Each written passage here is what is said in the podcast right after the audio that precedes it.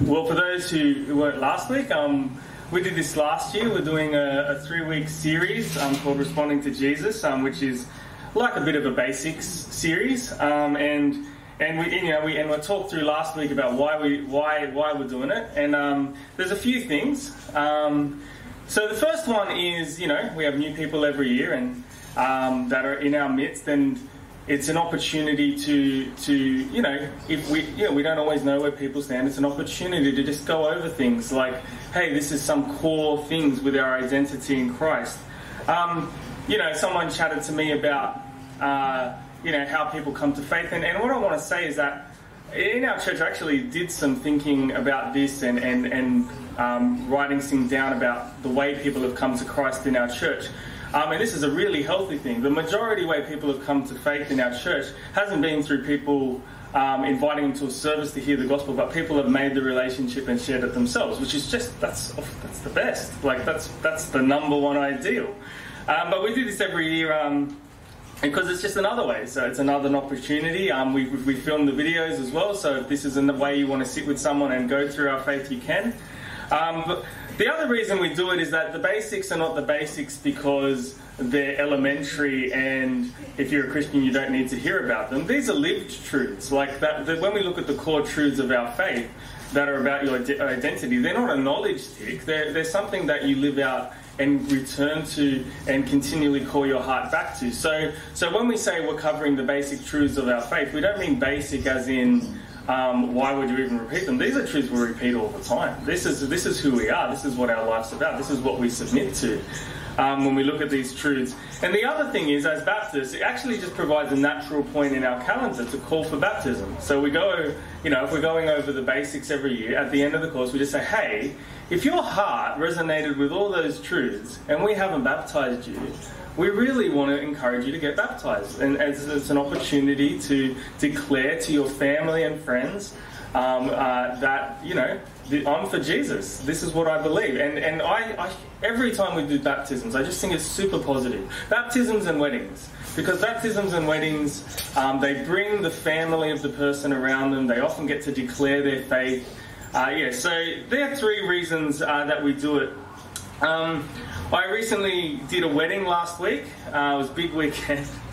I um, I made a little faux pas. I you know like it wasn't anyone's fault. It's our fault. We you know we had a wedding in the Central Coast. And so we booked accommodation in the Central Coast, like that isn't a massive region. Who, you know, that doesn't mean you're close to the wedding, Nathan. But so, which was particularly annoying because obviously as a celebrant, I had to do the rehearsal the day before, and I was like not that close, so I had to leave the accommodation we booked to go just do the rehearsal and then come. Anyway, bit of a pain. But anyway, the wedding was amazing. Sam Henderson. Uh, who um, still associates with us, hasn't been with it for a while, uh, but him and Tamara came a couple of times in the three months um, I was off. There's, there's also, Tamara has a daughter called Leah, it was a really beautiful wedding, and I talked about at their wedding about forgiveness and sacrifice, which is a bit of my go-to when it comes to talking to, to newly married couples. And I, I talked about those two things as crossing distance, as in whenever there is hurt, Forgiveness is when someone crosses the distance to repair it. Like, you know, like embracing that cost of crossing that distance to the person to, to make sure the relationship continues. Because if the forgiveness stops, the relationship stops. That's exactly, you know, distance is being created. If no one's committed to forgiveness, the distance stays. Right? So someone's got to cross the distance. And one of my charges to married couples is never get tired of crossing the distance. If you get tired of crossing the distance, it's game over.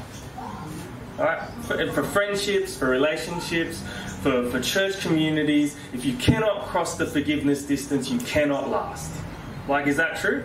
Absolutely true. And and what we're going to learn about is like we're going to go review last week where we learned about a distance that was created between us and God.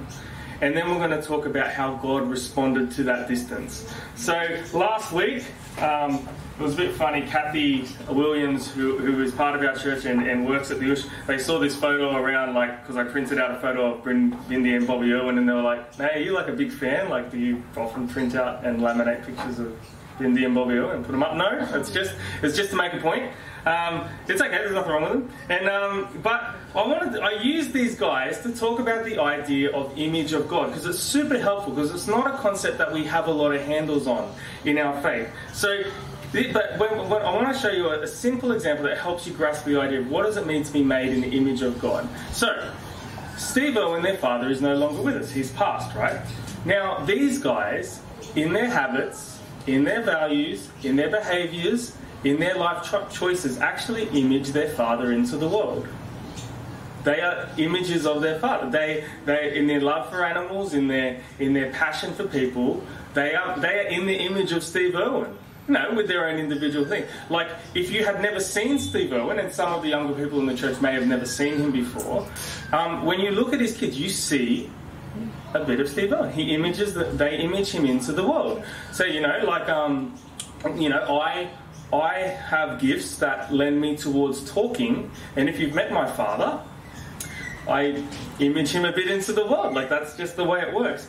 And and so a really good way for us to think about image then, and when God says you were made in the image of God, alright, I want you to think of it this way. You as God's child is designed to image your father into the world.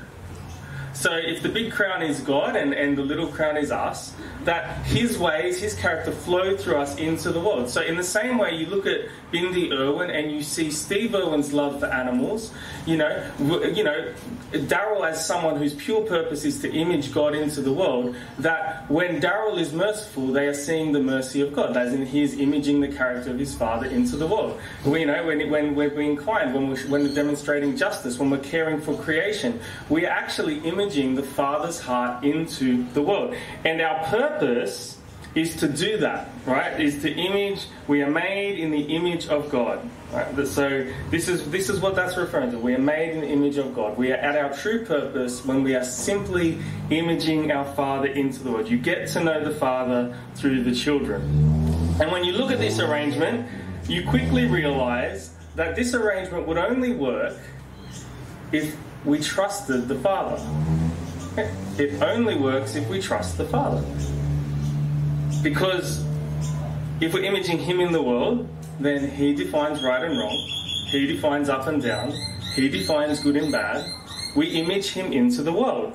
And, and the, so we show that trust and deference for him to define good and evil, and we trust him um, to, to because we're, we're the ones that image him into the world. We're not meant to just image ourselves. But you can also see how this is a beautiful arrangement that if humanity embraced it and followed it, you're free to thrive because we all collectively have the same goal to image our loving Father into the world. We're not competing. It's not about Daryl's image versus my image or Todd's image versus Daryl. It's we image the Father into the world together. It's it's and we're also so we're free to thrive and we're free to love because this is unity is easy in this picture because we trust God together.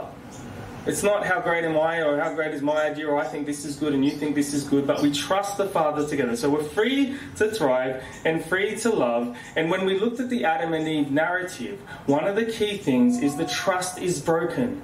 That they chose to do what was right in their own eyes. That they reached for what God said was not good to reach for. And, and so humans broke that trust, and the narrative tells us that all these behaviors that had yet to be part of the creation became part of the creation. Blame became part of the creation. Now, it's like rather than serving to God, they're in competition. It wasn't me, it was it. It wasn't me, it was it. And then the other thing is shame. All of a sudden, because we're all our own gods, there's judgment upon each other. And so there's shame before each other, and there's shame before God. And the very opposite, the very opposite of this arrangement is happening. Is that all that trust is broken. And so when we when we think about distance, when we think about distance, there's a distance that's been created. So it's like God is that if the mountain, the top of the mountain with the crown, that's like the relationship with God we were meant to have, where we trust Him and we defer to Him together and we're unified and we enjoy His love and the love of each other because God's nature is love. And we're at the bottom of a mountain and we cannot get back to that way of life. We cannot help but promote ourselves at the expense of others. We cannot help blame others. We cannot help show a lack of trust. We cannot help but be selfish. And, and the thing is, like, humanity has never been able to escape this. And we know this, like, I was talking to someone, so, you know, it's been really helpful for me um, with, you know, a lot of the people in our church who have a passion for social justice, is that in the West, for instance, it has never been more in vogue to say slavery is wrong. You can say that on your Facebook feed, you'll get a billion like, oh, yeah, it sucks. We're more dependent on slaves than ever as a society in terms of what we actually rely on. You know, we for all um, you know, it's it's you look at relationships, relationships keep breaking, and, and you look at the world and we can't help but elevate ourselves and, and hurt other people. That it's all it's broken, and it's because we're at the bottom of this mountain. We're all our own gods and there's a distance that's been created. We can't get up the mountain, and we're under God's judgment. So there's this, this distance, it's eternal. We can't do anything about it. And in the same way, when I hurt any one of you, a distance is created. We turned our backs on God, and a distance is created. But remember this what did I say at the start? Forgiveness is crossing the distance. Right? Forgiveness is crossing the distance. And God, in Jeremiah 31, verse 33 to 34. Beautiful passage if you want to read along with me, but if you can also just hear it. So, Jeremiah 31, 33 to 34 says this. God points forward to a time. So in the Old Testament, we see Israel cannot get back to it. They cannot get back to simply trusting God. They cannot get back to simply treating Him as King and being unified under that and showing Him in the deference they, that He deserves. They can't get back to it. And the prophet Jeremiah points forward to a time where God will forgive. He says this I will put my law in their minds and write it on their hearts, and I will be their God, and they will be my people. No longer will they teach their neighbor or say to one another, Know the Lord because they will all know me from the least of them to the greatest, declares the Lord. For I will forgive their wickedness and will remember their sins no more. Notice the language. He's talking about a return to us perfectly imaging him. They're going to know me. I'm going to put their, my law in their hearts. We like they'll just know me so well and live my heart out into the world. And the way this is going to happen is I will forgive them. I will cross the distance to them. And that's what we that's the key one of the key foundational things when it comes to Jesus. If I can just show this one. No. I got a bit excited laminating. I've never laminated before in my life, and I've just done so much in the last couple of weeks. Um, it's good. All the primary school teachers like, yeah, it's good. It's really good. Um, so what happened is we were over here but what did, what happened wasn't this. God didn't say, "All right, we'll find your way back up the mountain, cross the distance." We couldn't cross the distance. God, when when we talk about Jesus, which is what we're going to talk about this week, God crossed the distance to us. He came down to us. We turned our backs on him, and he came down to us. He crossed the distance. And no relationship survives unless someone crosses the distance of forgiveness. And so we're going to talk, uh, talk about just a couple of things in what happened when God came down to earth. Hebrews 4:15, one um, an amazing verse that sums up so much of what Jesus was about. Hebrews 4:15, for we do not have a high priest, that's Jesus, who is unable to empathize with our weaknesses, but we have one who has been tempted in every way, just as we are, yet he did not sin talks about the empathy of Jesus. Um, we know that Jesus walked in our shoes, didn't we? Don't we? We know that if you pay close attention to his life, we know he was born into a town with a bad rap. It was actually a saying we know from the New Testament what good can come out of Nazareth? What good can come from there? He chose to be born in a place with a rep. Um, you know, I, I, had a little insight into that mindset. I, I taught at Shelby High School, and um, you know, it was really interesting. Like, it was a tough prac, really tough prac. Um, but the kids were a little cooler with me once they learned I was local. You could see it's inbuilt on the, inbuilt in them that if you're from outside, you obviously don't think much of us. You know, like it was this. Oh, okay, you're from here. You, you know, like it was really, it was quite obvious. They were like, oh, okay. Um, it, was, it was really interesting to see. But we know that his family were asylum seekers. You think of the families running from Ukraine.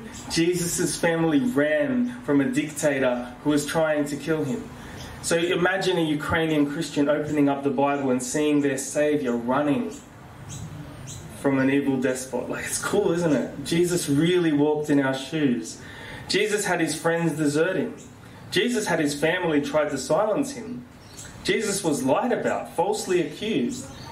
Jesus had a whole crowd of followers, followers desert him in one day because they couldn't uh, take what he was saying. He experienced life as we experience. But the key thing in that verse is, yet he did not sin.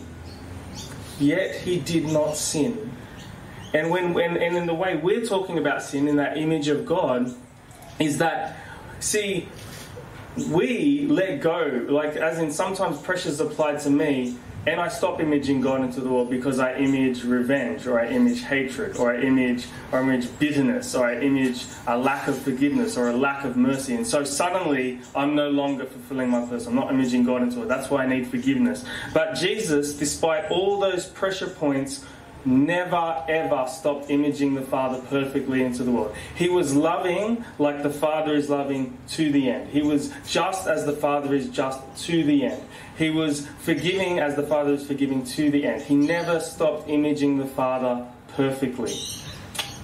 And that's why when Jesus, when we read the Gospels, we're actually reading what God is like. He's in the image of God, but perfect. Like we're reading, this is what God is like.